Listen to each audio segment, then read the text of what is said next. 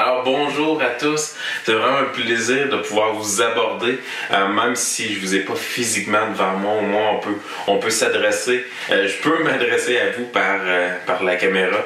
Et puis, comme vous savez, on veut une fois par semaine vous offrir de la nourriture spirituelle, on, peut, on veut vouloir pouvoir vous offrir une prédication par semaine qui prend une forme très différente d'une prédication ordinaire d'un dimanche matin lorsqu'on est assemblé ensemble. Euh, voyez-le vraiment différemment où ce qu'on aspire à ce jour où on va pouvoir être rassemblés de nouveau. Euh, malheureusement, ça va peut-être prendre encore quelques semaines.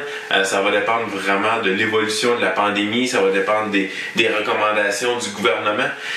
Mais pour l'instant, comme j'ai dit, on aspire, on soupire après le jour où on va pouvoir de nouveau se rassembler ensemble, pouvoir avoir de la communion ensemble, de pouvoir tout simplement prier les uns pour les autres, prier ensemble, de pouvoir louer ensemble, de pouvoir vous apporter la parole de Dieu euh, alors que vous êtes physiquement devant nous. Et parce que, vous savez, les, les plans de Dieu, l'Église que Dieu avait dans ses plans depuis toute éternité, il n'y a rien qui peut remplacer ça. Il n'y a pas rien qui peut remplacer l'Église aujourd'hui. On ne peut pas la substituer par une prédication par vidéo. On ne peut pas la substituer par des temps de prière par vidéo ou faire un culte live. Euh, il n'y a rien qu'on peut faire qui va substituer, qui va remplacer l'Église locale. L'Église locale, on le voit dans Éphésiens 2 surtout, où ce que Dieu a enlevé ce mur de l'inimitié qu'il y avait entre les Grecs et les Juifs pour mettre des gens qui n'ont rien en commun ensemble. Et c'est ça l'Église locale, c'est des croyants réunis ensemble au nom de Jésus qui sont ensemble et qui font l'Église qu'on a aujourd'hui et qu'on voit dans différentes villes, dans différents pays où il y a des églises locales. Sur ce, on a décidé de vous emmener une série sur le livre des juges, vous emmener les, les juges qui sont des juges majeurs. On va voir, il y a des juges mineurs, des juges majeurs. On va mettre l'accent surtout sur les juges majeurs parce qu'on croit qu'on a quelque chose à retirer du peuple de Dieu au travers de ces histoires-là. Et puis je commence avec cette question, vers qui est-ce que tu te tournes? Vers qui est-ce que tu te tournes? Et avant d'aller plus loin, Allons en prière. Père du ciel, encore une fois, on veut, euh, être reconnaissant pour euh, cette technologie qui nous permet de pouvoir, euh, pour la plupart, se voir encore, que ce soit par vidéo, par photo, qu'on puisse se téléphoner. Seigneur, c'est un privilège qu'on a aujourd'hui. En même temps, Seigneur, on est conscient qu'on ne peut pas remplacer tes plans. On ne peut pas remplacer ton Église à toi que tu as créée. Euh, parce que c'est quelque chose qui est surnaturel, que nous, les êtres humains, on ne peut pas répéter. Et Seigneur, on, prie que durant ce temps où ce qu'on soupire, au jour où ce qu'on va se revoir, on prie que tu puisses nous donner une paix dans nos cœurs. Pour les gens qui sont apeurés, on prie Seigneur, donne-leur une paix, euh, qui puisse se raccrocher à toi, à ta parole, à tes promesses. Ah, Seigneur, on sait que tu es un Dieu qui est au contrôle de toutes choses, un Dieu qui n'est pas surpris par aucun des événements, qu'on vit en ce moment. Mais un Dieu qui est parfaitement au contrôle et qui a un message à nous lancer au travers de ça. C'est un but précis au travers de ce confinement qu'on vit, de la pandémie, des morts qu'on voit, euh, de la peur que les gens vivent, l'anxiété. Seigneur, il y a un but à tout ça. Et Seigneur, on prie que tu puisses nous, nous montrer quel est ce but. Euh, qu'on ne puisse pas passer aux côtés de ce message que tu veux nous transmettre. Donc, on prie de bénir ce temps qu'on va passer dans ta parole. Amen.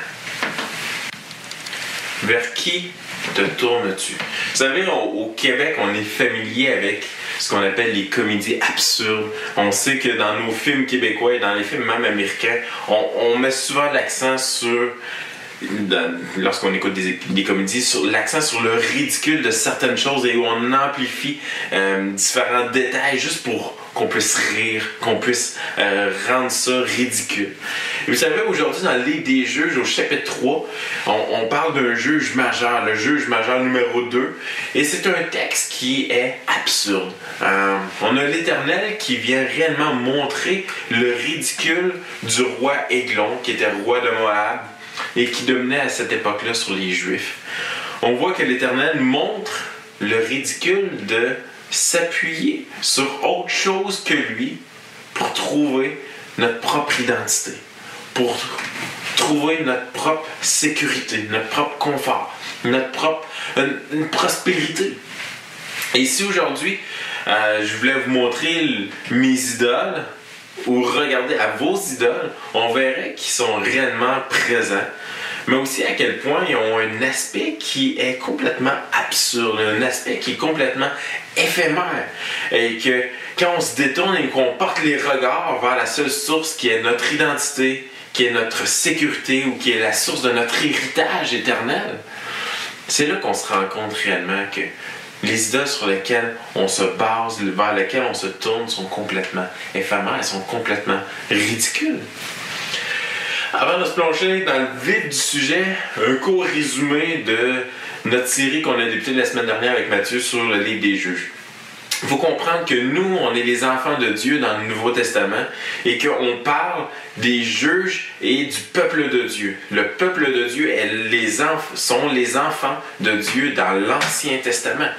Et donc les enfants de Dieu dans l'Ancien Testament ont échoué à prendre possession du bon héritage que l'Éternel avait pour eux, le pays promis. Le peuple d'Israël faisait ce qui semblait être bon pour eux.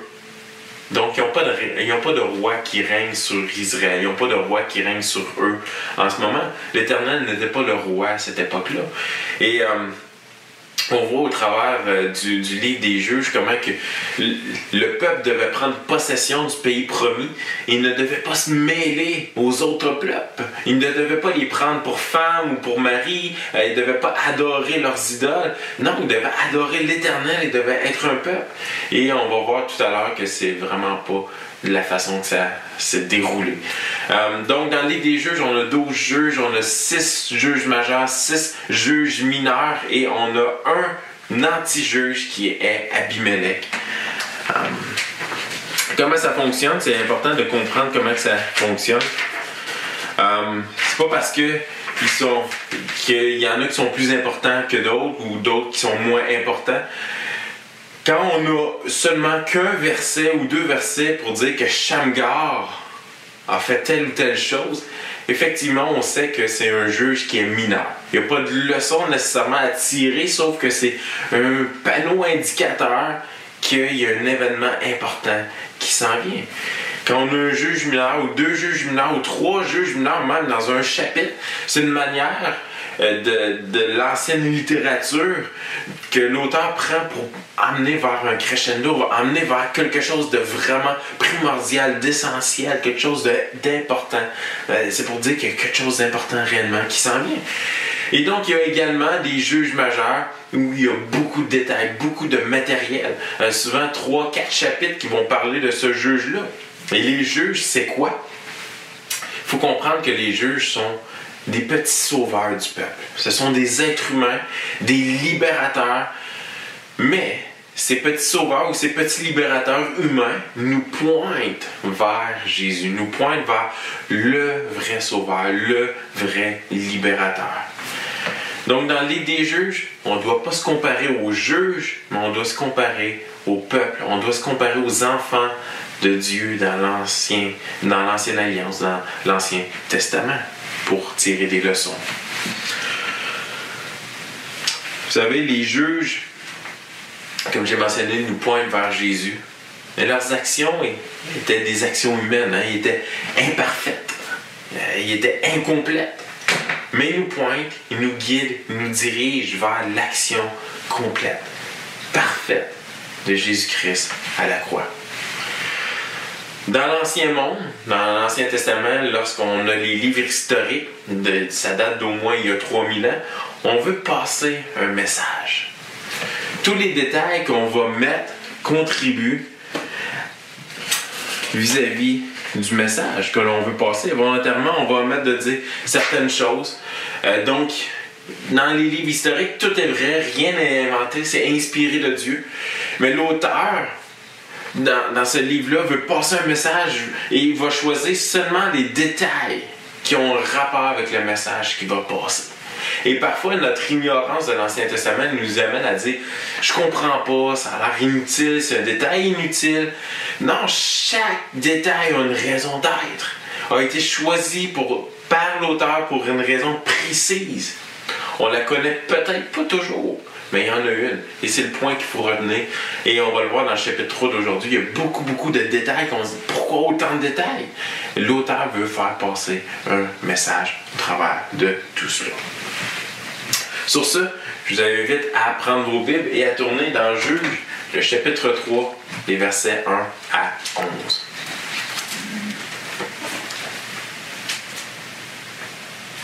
Qu'on va passer quand même rapidement. On va faire un résumé des 11 premiers versets.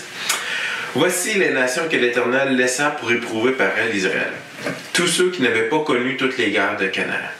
Il voulait seulement que les générations des enfants d'Israël connaissent et apprissent la guerre, ceux qui ne l'avaient pas connue auparavant. Ces nations étaient les cinq princes des Philistins, tous les Cananéens, les Sidoniens les, et les Éviens, qui habitaient la montagne du Liban, depuis la montagne de Baal-Hermon jusqu'à l'entrée de Hamath. Ces nations servirent à mettre Israël à l'épreuve, afin que l'Éternel sût s'il oublierait au commandement qu'il avait prescrit à leur père par Moïse. Et les enfants d'Israël habitèrent au milieu des Cananéens, des Hittiens, des Amoréens, des Phérésiens, des Éviens et des Jébusiens. Ils prirent leurs filles pour femmes, ils donnèrent à leurs fils leurs propres filles, et ils servirent leur Dieu. Les enfants d'Israël firent ce qui déplaît à l'Éternel. Ils oublièrent l'Éternel et ils servirent les Baals et les idoles. La colère de l'Éternel s'enflamma contre Israël. Il les vendit entre les mains de Koshan Réchéataïm, roi de Mésopotamie. Et les enfants d'Israël furent asservis huit ans à Koshan Réchéataïm. Les enfants d'Israël crièrent à l'Éternel, et l'Éternel leur suscita un libérateur qui les délivra. Athniel, fils de Kenaz, frère cadet de Caleb. L'Esprit de l'Éternel fut sur lui. Il devint juge en Israël et il partit pour la guerre. L'Éternel livra entre ses mains Koshan Réchéataim, roi de Mésopotamie, et sa main fut puissante contre Koshan Réchéataim. Le pays fut en repos pendant quarante ans, et Athniel, fils de Kenaz, mourut. Vous savez, le peuple n'a pas écouté ce que l'Éternel avait demandé. L'Éternel avait demandé de prendre possession du pays promis et de d'éloigner, de battre tous ces peuples qui étaient là. Et qu'est-ce qu'ils ont fait? Ils ont décidé de se mêler parmi eux et de commencer à adorer les idoles de ces peuples-là. Euh, ils se sont tournés vers les Baals, qui étaient des faux dieux, et vers les, toutes sortes d'idoles que les peuples environnants avaient. Et puis, vous savez, l'Éternel a fait vivre les conséquences en les mettant sous l'esclavage sous l'esclavage de ces peuples, sous l'esclavage d'un roi à chaque fois, qui, dans ce cas-là, a régné pendant huit ans. On voit qu'il y a un juge mineur qu'on parle dans les onze premiers versets, Othniel, qui vient délivrer le peuple, qui est un libérateur. Et par la suite, le pays a été en paix pendant 40 ans. Othniel est mort. Et qu'est-ce qui est arrivé? Les enfants d'Israël se sont tournés de nouveau vers l'esclavage, et on voit que tout au long du livre des juges, c'est un cycle continu, c'est un pattern qui continue sans cesse. Le peuple n'écoute pas, le peuple se tourne vers des idoles, il tombe sous l'esclavage d'un roi. Dieu suscite après certaines années un, un libérateur, un sauveur qui vient les délivrer. Il y a une période de paix, le libérateur meurt et le peuple retourne vers les idoles, vers l'esclavage. Ma question, je vous la repose encore une fois. Vers qui est-ce que tu te tournes? Vers qui est-ce qu'on se tourne? Euh, passons maintenant tout de suite au chapitre, euh, chapitre 3, les versets 11 à 15 qu'on va regarder. 11 à 15. En fait, 12 à 15. Les enfants d'Israël firent encore ce qui déplaît à l'Éternel. Donc, rappelez-vous, Othniel vient tout juste de mourir, de qui est un juge mineur. Et les enfants d'Israël firent encore ce qui déplaît à l'Éternel. Et l'Éternel fortifia Églon, roi de Moab, contre Israël, parce fait ce qui, parce qu'ils avaient fait ce qui déplaît à l'Éternel. Églon réunit à lui les fils d'Amon et les Amalécites, et il s'est mis en marche. Il bâtit Israël et s'emparèrent de la ville des palmiers. Et les enfants d'Israël furent asservis 18 ans à Églon, roi de Moab. Les enfants d'Israël crièrent à l'Éternel, et l'Éternel leur suscita un libérateur, Éhud, fils de Guéra, Benjamin, qui ne se servait pas de la main droite. Les enfants d'Israël envoyèrent par lui un présent à Aiglon, roi de Moab. Et donc, le juge Atniel vient de mourir, le peuple retourne vers les idoles, vers ce qui était défendu, euh, ce qui déplaisait à l'Éternel. Et Dieu met le roi Aiglon qui va venir les opprimer pendant 18 ans. Le peuple était en période de paix pendant 40 ans. Pendant 40 ans, le juge est mort, Atniel, et ils sont retombés dans le même cycle. Le malheur revient sur eux, ils retournent en esclavage. Et vous savez, en période de malheur, en période de détresse, en période de douleur, en période de souffrance, c'est là qu'on reconnaît que ah, je ressens que j'ai un vide identitaire. Qui est-ce que je suis vraiment? Je sens que j'ai besoin d'être rassuré par rapport à qui je suis. Je sens que la vie ici-bas est difficile. Et c'est exactement ce qu'on vit depuis plusieurs jours avec la pandémie, le confinement à la maison, loin de nos familles, nos amis, nos églises. J'ai besoin de m'appuyer sur quelque chose, j'ai besoin d'être sécurisé par quelque chose ou quelqu'un. Vous savez, la vie n'est pas facile. Et c'est quand on souffre, quand on ressent qu'on a besoin de sécurité, qu'on se tourne souvent vers autre chose que l'éternel. En période de, de malheur, c'est là qu'on désire la paix. Et c'est parfaitement normal. Mais la vraie question est vers qui ou vers quoi est-ce qu'on se tourne?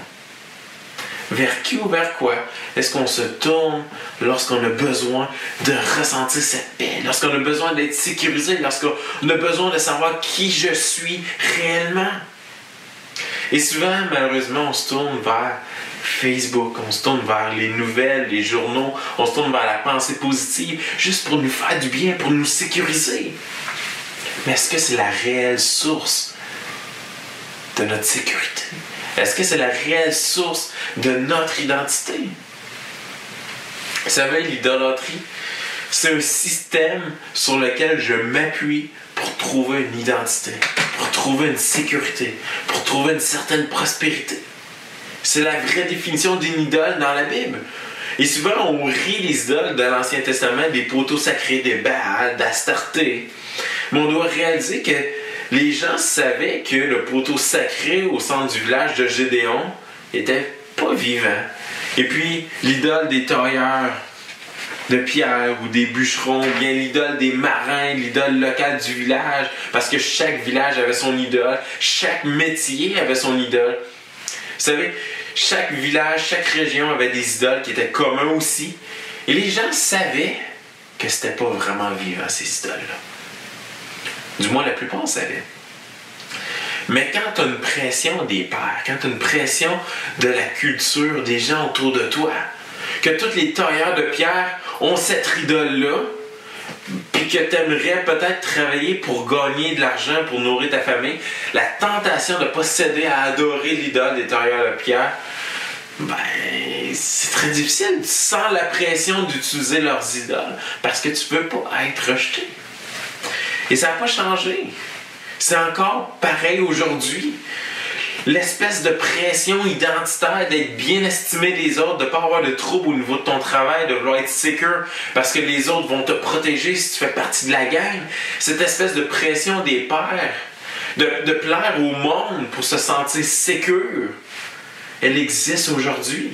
Et c'est souvent pour ça qu'on va aller vers l'idolâtrie. Ça devient de l'idolâtrie. On cherche notre sécurité. On cherche cette paix-là, notre identité en autre que l'éternel. Vous savez, c'est plus, plus des poteaux sacrés, mais c'est peut-être l'argent, c'est peut-être la carrière. Ça peut être de vivre pour se fondre dans la masse, vivre pour les mêmes choses futiles que les gens qui nous entourent la pression des pères pour s'appuyer sur autre chose que Dieu pour notre identité, pour notre sécurité, est la même aujourd'hui qu'à l'époque. C'est pas différent. C'est juste d'autres choses, d'autres éléments, et probablement que les gens de l'époque diraient c'est bien fou leur affaire de vouloir avoir des vêtements qui sont à mode pour faire partie de la gang ou euh, de Facebook où on recherche cette sécurité ou cette identité. Les gens de l'époque diraient probablement que c'est fou parce que pour eux, c'était autre chose. C'était différent. Mais il faut comprendre que on est les mêmes enfants de Dieu, avec la même tâche originelle. Le péché nous influence, le, le péché nous attire, pareil comme il, il attirait le peuple d'Israël, les enfants de Dieu de l'ancienne alliance.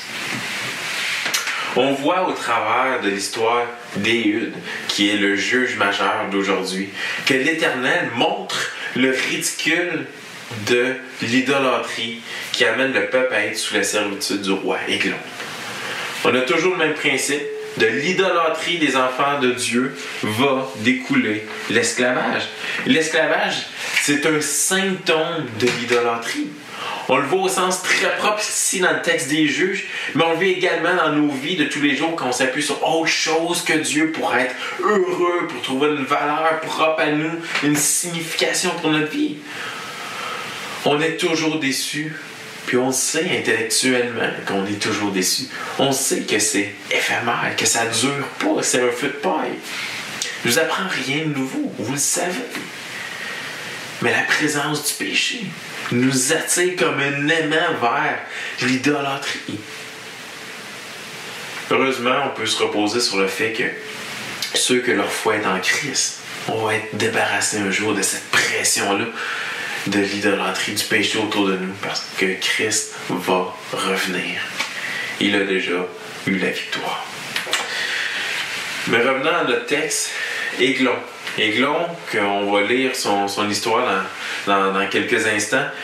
Aiglon en hébreu ancien, Aiglon qui était le roi des Moab, en hébreu ancien, son nom signifie un petit veau. Un petit veau. Et vous savez, on, on sait que la grande chute du peuple d'Israël, euh, lorsqu'ils ont été libérés de l'esclavage en Égypte, sont sortis de l'esclavage après euh, plusieurs années en esclavage. Moïse les sort, les conduit. Euh, Moïse est sur le dessus de la montagne du mont Sinaï en train de recevoir la Torah, en train de recevoir la loi de Dieu. Et pendant ce temps-là, Aaron il est au bas de la montagne avec le peuple. Et qu'est-ce qu'il décide de faire? Il décide de prendre les bijoux, l'or, de faire fondre et se créer un veau d'or.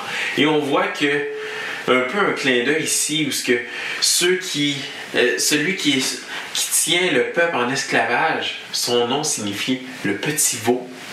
Euh, alors que le peuple d'Israël avait créé un veau d'or, un veau pour idolâtre, euh, pour imager Dieu, et c'était devenu un idole. Et on le voit au travers de l'Ancien Testament à différents endroits que lorsqu'on parle de l'idolâtrie en Israël, on fait référence à un veau, à un veau d'or. Et donc ici, on a un premier clin d'œil sur qui est-ce qui les tient en esclavage. C'est Églon, le petit veau.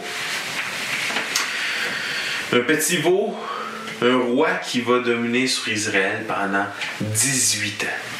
Pendant 18 ans, le peuple d'Israël est en esclavage avec ce roi. Et c'est pas comme si c'était très glorieux. Comme si on s'appuie sur quelqu'un de très très fort qui va nous emmener à une destination. Non, on s'appuie sur des choses qui sont complètement pathétiques, absurdes, euh, ridicules. Et ça, c'est le message que l'Éternel que Dieu veut passer au travers de la lettre des juges, du livre des juges, dans le passage d'aujourd'hui surtout. Nos idoles, ils font pas le poids. Ils font pas le poids face à l'Éternel, le Dieu créateur de toutes choses. Vous savez, c'est parfois long avant qu'on réalise qu'on a besoin d'aide on voit que même après 18 ans d'esclavage, en fait que ça a pris 18 ans d'esclavage avant que les enfants d'Israël crient à l'Éternel. Et quand on pense à nous-mêmes et à nos propres vies, on voit d'une manière quasiment épeurante à quel point ça nous prend souvent la souffrance avant de, se tourner vers Dieu. 18 ans, c'est terrible, mais c'est une réalité, c'est un cycle que l'on voit s'empirer dans le livre des juges. Tournez au verset 16 à 23.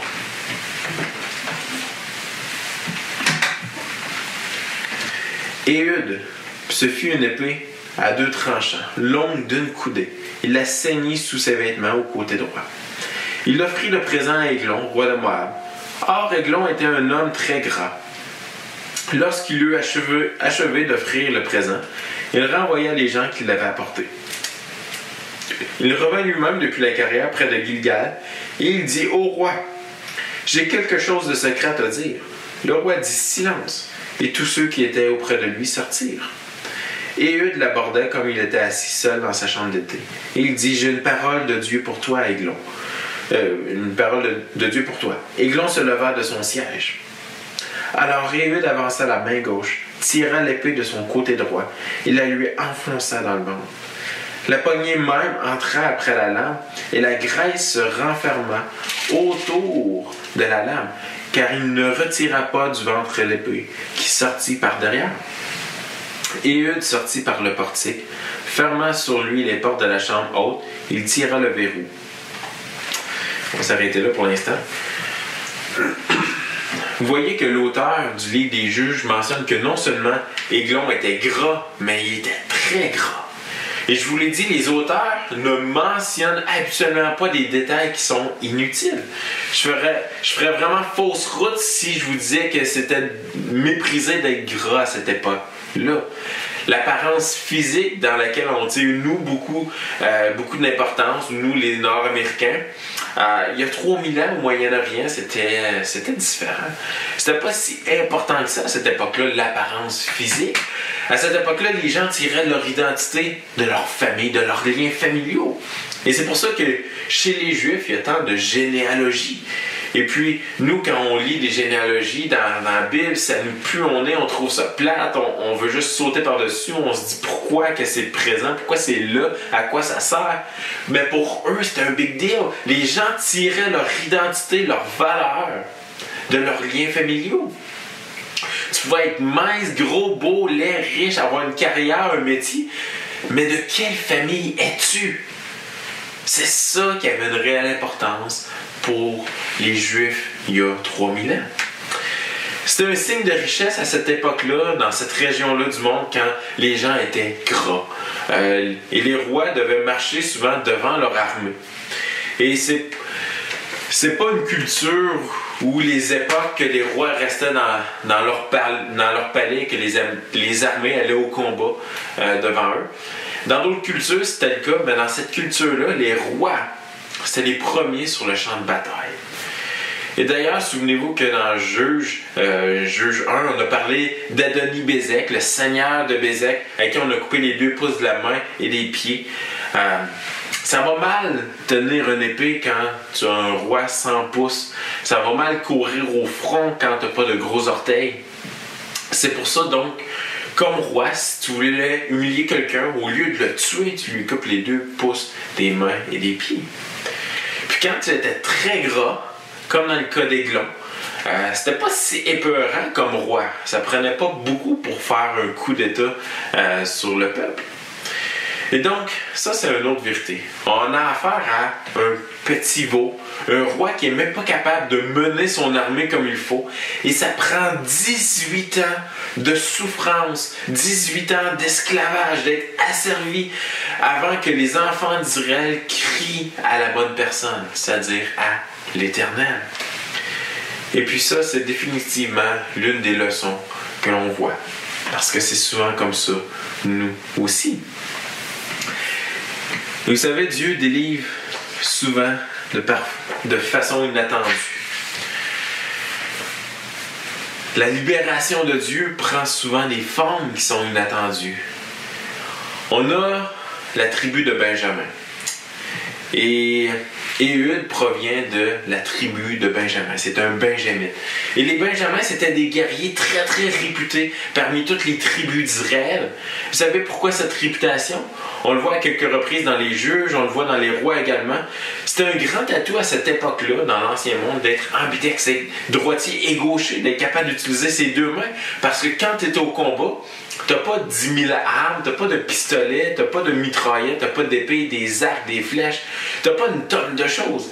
Et si ton attaquant, au lieu d'arriver avec son épée de la main droite, il arrive avec son épée dans la main gauche, il y a peut-être un arme dans la main droite ou un bouclier, ça vient déstabiliser l'attaquant.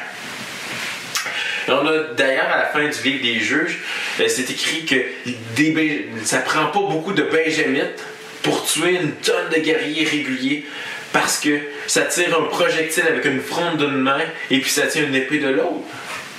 Les Benjamites, c'était des guerriers d'élite. C'était un peu la troupe d'élite d'Israël, des gens de la tribu de Benjamin. Et Ehud, qui est un Benjamite, qui provient de cette tribu-là, était probablement handicapé. Probablement pour cela que s'était fait une épée maison et qu'elle n'avait pas plus qu'une que coudée. Une coudée, c'est 55 cm. Le terme traduit qui se servait de la main gauche, c'était vraiment un terme qui pourrait nous laisser comprendre que Ehud était handicapé de la main droite. Euh, c'est pas certain, mais c'est très possible, très plausible dans la manière dont c'est phrasé dans le texte, qu'Ehud était quelqu'un de différent. Vous savez, un Benjamin excusez, était supposé être ambidex, mais lui, non. C'était juste la main gauche qu'il pouvait utiliser. Est-ce que c'est un problème de naissance, un accident? On ne sait pas trop.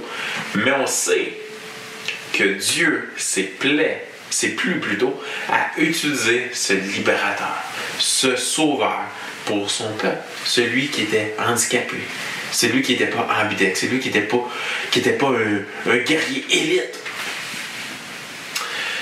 ce qui nous amène à voir que la bataille contre Aiglon même pas sur un champ de bataille. La bataille contre Aiglon est dans une salle de toilette. Et c'est là qu'on voit tout le ridicule de l'histoire, comment il y a une certaine humour derrière cette histoire-là pour nous ramener au fait que nos idoles sont complètement pathétiques. Donc, une autre chose, c'est pour ça que l'épée à deux tranchants qu'Éhud s'est fait, il l'a fait lui-même. À cette époque-là, si vous allez dans des musées, euh, vous, allez, vous allez comprendre rapidement que les épées étaient beaucoup plus longues que seulement qu'une coudée. Une coudée, je vous l'ai dit, c'est 55 cm. Quand les gens allaient à la bataille, quand les gens allaient à la guerre, euh, c'était de longues épées. L'épée de Ehud était probablement en bois parce qu'à cette époque, les Israélites n'avaient pas encore découvert la technologie du fer. Et ce qui était utile à cette époque-là, c'était d'avoir des longues épées ou de longues lances, vraiment longues, parce que de cette manière-là, si les gens arrivent et veulent te donner des coups, tu peux les éloigner avec une épée longue ou une lance longue. Mais si toi, tu as juste un petit couteau un petit poignard de 55 cm, il faut que tu t'approches vraiment dangereusement de ton attaquant pour pouvoir te protéger. Et c'était pas très gagnant. Mais Ehud a un handicap. Il a beau faire partie de la tribu de Benjamin. Il a un handicap. Il combat avec la main gauche. Il était probablement pas capable d'avoir une épée aussi lourde que les autres. Une petite épée, un petit couteau, 55 cm dans la main gauche. Puis lui, il la met à droite, en dessous de sa tunique, parce qu'il s'en va vers le roi ennemi. Aiglon a beau, a beau pas être un guerrier élite, euh, il a beau être déconditionné parce qu'il est très très gras. Aiglon a beau être dans son palais. Euh, à un moment donné, c'est certain, il veut cacher euh, ce, poignard-là parce qu'ils ne te laisseront pas rentrer. Ils ne te laisseront pas approcher du roi avec une épée. Et donc, l'aspect de Ehud, ne devait pas être un aspect qui était très épeurant quand il est arrivé pour donner un cadeau. Hein. On a lu que est arrivé pour donner le tribut de la part du peuple. Euh, c'était souvent de la nourriture, des récoltes, euh, puis c'était un signe d'allégeance. On prêtait allégeance au roi en faisant cela. Et pour que le roi dise silence, partez tout le monde, tous les gardes soldats, gardes du corps, on va fermer les portes. Quand Ehud lui a dit J'ai un secret pour toi, ô roi. Ne devait pas être si épeurant que ça si le roi a cru bon faire sortir tout le monde et garder Ehud avec lui. Je sais pas si ça vous est déjà arrivé que quelqu'un soit venu frapper chez vous en fin de soirée. Habituellement, on ne laisse pas entrer quand c'est des étrangers. Mais si la personne n'est pas si épeurante que ça, si par exemple c'est un scout qui vient vendre des barres de chocolat, tu dis probablement, bon, il n'a pas l'air très épeurant, je vais être capable de prendre le dessus si jamais il arrive de quoi, donc je le laisse entrer. Mais c'est un peu comme ça pour Réud. Il arrive handicapé, il n'y a pas d'armes. Bon, on va le laisser rentrer. Et si c'est un secret de la part de Dieu, une parole de la part de Dieu, on va faire sortir tout le monde. Ça va être facile d'avoir le dessus sur lui si jamais il arrive quelque chose. Donc c'était une situation semblable. Et vous savez, à cette époque, les rois devaient être capables de combattre au devant des troupes sur le champ de bataille. Aiglon n'était pas un roi puissant. Il n'aurait pas été très efficace au, combat, ni très puissant. Ça aurait été probablement quelqu'un de facile à mettre à terre. Et c'est à lui qu'Israël a été soumis pendant 18 ans. Et comme j'ai mentionné tantôt, c'est une image de nos propres idoles, de nos propres péchés dans nos vies. Nos idoles sont faibles, sont peu puissantes, et même sont pathétiques comme on le voit dans cette histoire. Et pourtant, ils nous rendent esclaves. Ils nous rendent esclaves. Quand je cherche ma sécurité ailleurs qu'en l'éternel, quand je cherche ma paix ailleurs qu'en l'éternel, quand je cherche une identité autre, ça a pris un handicapé avec une épée de bois dans la main gauche. Pourquoi est-ce que ça leur a pris 18 ans? Ben, L'Éternel doit se dire, pourquoi vous n'avez pas crié à moi avant? C'est un peu le message que, l'Éternel est en train de faire passer au travers de cette histoire, où ce que c'est complètement absurde. Une personne qui est handicapée de la main droite, qui arrive avec une, petit poignard de 55 cm pour tuer le roi, que ça fait 18 ans qui rend le peuple en esclavage. Pourquoi vous n'avez pas crié à moi avant? C'était simple, c'était facile. Vous savez, dans toute la Bible, il n'y a que deux endroits où le mot épée à deux tranchants est présent. Il y a ici dans Juge, chapitre 3, et il y a dans Hébreu 4. Et on comprend dans Hébreu 4 que l'épée à deux tranchants, c'est la parole de Dieu. Et je ne crois pas que c'est accidentel. Chose certaine, la parole de Dieu est ce qui détruit nos idoles. C'est ce qui vient détruire le péché autour de nous. C'est pour ça qu'en tant qu'Église, on veut être une Église fondée sur la parole de Dieu parce qu'elle guide notre vie. C'est la parole de Dieu qui a autorité dans notre vie. Et c'est la parole de Dieu qui peut nous éloigner du péché. C'est elle qui fait une transformation dans nos cœurs, dans le cœur de chacun de ses enfants, de chaque personne qui entend la parole de Dieu. La parole de Dieu ne revient pas à lui sans avoir fait son effet dans le cœur. Soyez dans la Bible. Lisez la parole de Dieu. Méditez-la. Les psalmistes souvent disent méditez-la jour et nuit. Et appliquez-la pour que tranquillement on puisse se débarrasser de ces idoles qui viennent nous mettre prisonniers, nous rendre esclaves. Faisons la lecture des versets 24 à 26 maintenant. Chapitre 3. Quand il fut sorti, les serviteurs du roi vinrent et regardèrent. Et voici, les portes de la chambre haute étaient fermées au verrou. Ils dirent sans doute et secouent les pieds dans la chambre d'été. Ils attendirent longtemps, et comme ils n'ouvraient pas les portes de la chambre haute, ils prirent la clé et ouvrirent. Et voici leur maître était mort, étendu par terre. Pendant leur délai, Éhud prit la fuite, dépassa les carrières et se sauva à Séira. Ici, il y a deux détails que l'on manque dans la version française et que je crois être importante à souligner. Dans le verset 22, alors que ça nous dit que le ventre s'est refermé sur la lame du couteau, quand on regarde dans la version originale ou quand on regarde dans la version Martin, on, ça nous dit que les excréments sont sortis, se sont répandus. La version Martin dit la poignée entra après la lame et la graisse serra tellement la lame qu'il ne pouvait tirer l'épée du ventre et il en sortit de la fiente. Et donc, il en est sorti les excréments, les intestins. Et souvenez-vous, il n'y a jamais aucun détail inutile dans ce type de littérature qu'on a aujourd'hui. Et la manière dont Aiglon est mort n'était pas une mort glorieuse, selon les standards de l'époque. Dans la culture de l'époque, les gens tiraient une certaine valeur dans la manière dont ils mouraient. La mort de Aiglon ne donne absolument aucune valeur. La mort à cette époque-là, la manière dont tu décédais, c'était quelque chose dont les gens tiraient des présages, tiraient de la valeur. À cette époque-là, c'était indigne, c'était déshonorable de mourir de certaines manières. Dans bien des cultures de l'époque, si tu te suicidais, tu n'avais même pas de sépulture avec ta famille. Par la suite, l'expression se couvrir les pieds est vraiment une expression qui voulait dire aller aux toilettes. Euh, c'est certain, à une époque où on n'avait pas l'eau courante au Moyen-Orient, euh, il fallait que tu sois riche pour avoir une toilette dans ta chambre d'été, dans ton palais. Normalement, c'était souvent à l'extérieur, c'était loin dans les champs, souvent c'était simplement un trou que tu creusais. Si tu avais ça dans ta chambre, c'était bien parce que tu étais roi, le roi Aiglon. Maintenant, pourquoi était-il gros à cette époque-là? On tombe souvent dans la spéculation. Il pouvait avoir un désordre hormonal ou simplement une mauvaise génétique. Il est aussi possible que tous les, impôts, les tribus qui recevaient des peuples euh, c'était souvent sous forme de nourriture, donc il est possible qu'il mangeait beaucoup. La nourriture avait une grande importance. Il y avait sa toilette, ça veut dire qu'il en avait besoin.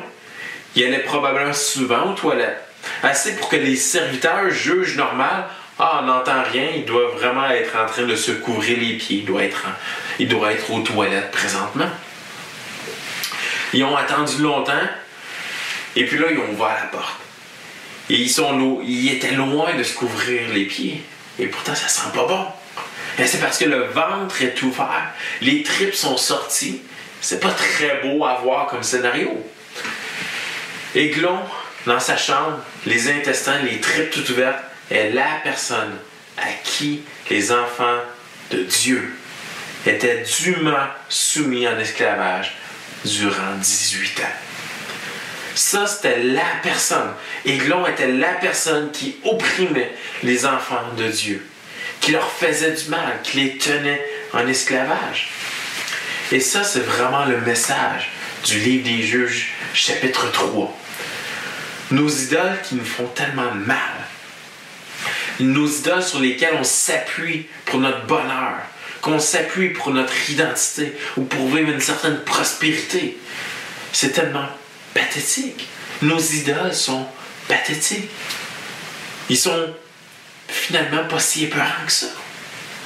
C'est tellement facile à juste les casser, mais pourtant, c'est tellement difficile en même temps parce que nos idoles nous traitent durement. On est sous leur esclavage, on est sous leur emprise. Et pourtant, on sait qu'ils sont éphémères. Et on retombe souvent dans les mêmes cycles. Ça a pris 18 ans pour crier, crier à Dieu. Et vous savez, c'est triste. Parce que c'est tellement comme nous aujourd'hui. C'est tellement long souvent avant qu'on se tourne, qu'on crie à l'Éternel pour nous délivrer des péchés qui nous entourent, qui nous attirent si facilement. Et versets 27 à 30, on voit que Éhud sonne de la trompette. Vous invite à lire les versets 27 à 30 chapitre 3. Dès qu'il fut arrivé, il sonna de la trompette dans la montagne d'Éphraïm. Les enfants d'Israël descendirent avec lui de la montagne, il se mit à leur tête. Il leur dit Suivez-moi, car l'Éternel a livré entre vos mains les Moabites, vos ennemis. Ils, descendirent après lui, s'emparèrent des guets du Jourdain vis-à-vis de Moab et ne laissèrent passer personne. Ils bâtirent dans ce temps-là environ dix mille hommes de Moab, tous robustes, tous vaillants, et pas un n'échappa. En ce jour, Moab fut humilié sous la main d'Israël, et le pays fut en repos pendant 80 ans. Et le verset 31, qui est un juge mineur qu'on peut lire. Après lui, il y eut Shamgar, fils d'Anat. Il bâtit 600 hommes des Philistins avec un aiguillon à bœuf, et lui aussi fut un libérateur d'Israël. Et une sonne de la trompette. Le roi Aiglon est mort. Levez-vous, levez-vous parce que la victoire est acquise. Vous devez vous lever, vous devez venir derrière moi et suivez-moi. Et vous savez, la vraie foi, c'est de s'appuyer sur Dieu pour que quand on entend la trompette, on se lève puis on pose des actions. Quand on entend la voix de Dieu nous appeler, on n'a pas autre choix que de répondre à son appel et de le suivre. Et c'est le même principe ici. Éhude sonne la trompette, suivez-moi, je vous emmène vers la victoire. Et Dieu, quand il crie à nous, quand Dieu nous appelle, nous attire à lui, on doit répondre favorablement, on doit le suivre, parce qu'il nous emmène vers la victoire qui a déjà été acquise. Et vous savez, on ne dit pas ici juste qu'il faut croire. Euh, les démons croient également à l'existence de Dieu. Ils se sentent pas coupables. Et Dieu sait et ils restent dans leur péché, malheureusement. Quand Dieu nous appelle à lui, quand Dieu vient nous chercher, on doit répondre par la repentance et la foi. On se repent de nos péchés, on se détourne complètement de nos péchés et on croit en Dieu. On croit dans son Fils Jésus-Christ, dans le sacrifice de son Fils Jésus, qui est venu accomplir ce que nous, nous ne pouvions accomplir. Venir mettre à mort le péché. Et Eudes sonne la trompette. On est au tout début du livre. Et plusieurs des enfants de Dieu vont se lever pour leur libération. Et la trompette était vraiment de la part des un appel à le suivre, à mener la guerre que l'Éternel avait gagnée à leur place. L'histoire de Éhud et de Églon et du peuple d'Israël dans Jeu chapitre 3 est une histoire d'une extrême moquerie. Dieu veut nous délivrer de ce qui nous handicape et de ce qui nous rend esclaves. Suivre Dieu pour notre propre libération, c'était la trompette à cette époque-là. C'est de suivre Dieu, l'Éternel, le seul qui peut réellement nous rendre sécures, le seul qui peut réellement enlever cette anxiété et nous donner cette paix, le seul qui vient réellement nous dire quelle est notre vraie identité, qui est basée sur Christ et son sacrifice parfait, son œuvre parfaite. Dieu est le seul qui nous donne un héritage éternel qui ne se ternira jamais. Frères et sœurs, prenez le temps d'analyser votre vie.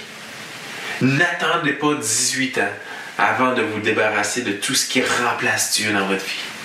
On ne trouvera jamais aucune joie, jamais aucun réconfort dans nos idoles qui sont éphémères et pathétiques. Au contraire, ils vont nous tenir en esclavage. Ils vont nous priver de joie et de paix inexprimables qu'on pourrait avoir auprès de l'Éternel. Les juges ne sont pas là, ne, sont là que pour nous pointer vers celui qui a été le vrai libérateur, le vrai sauveur de nos âmes, Jésus-Christ. Je répète ma question. Vers qui te tournes-tu en temps de malheur ou en temps de paix? Est-ce que tu te tournes vers des idoles, vers des péchés, ou est-ce que tu te tournes vers l'Éternel? Que Dieu vous garde.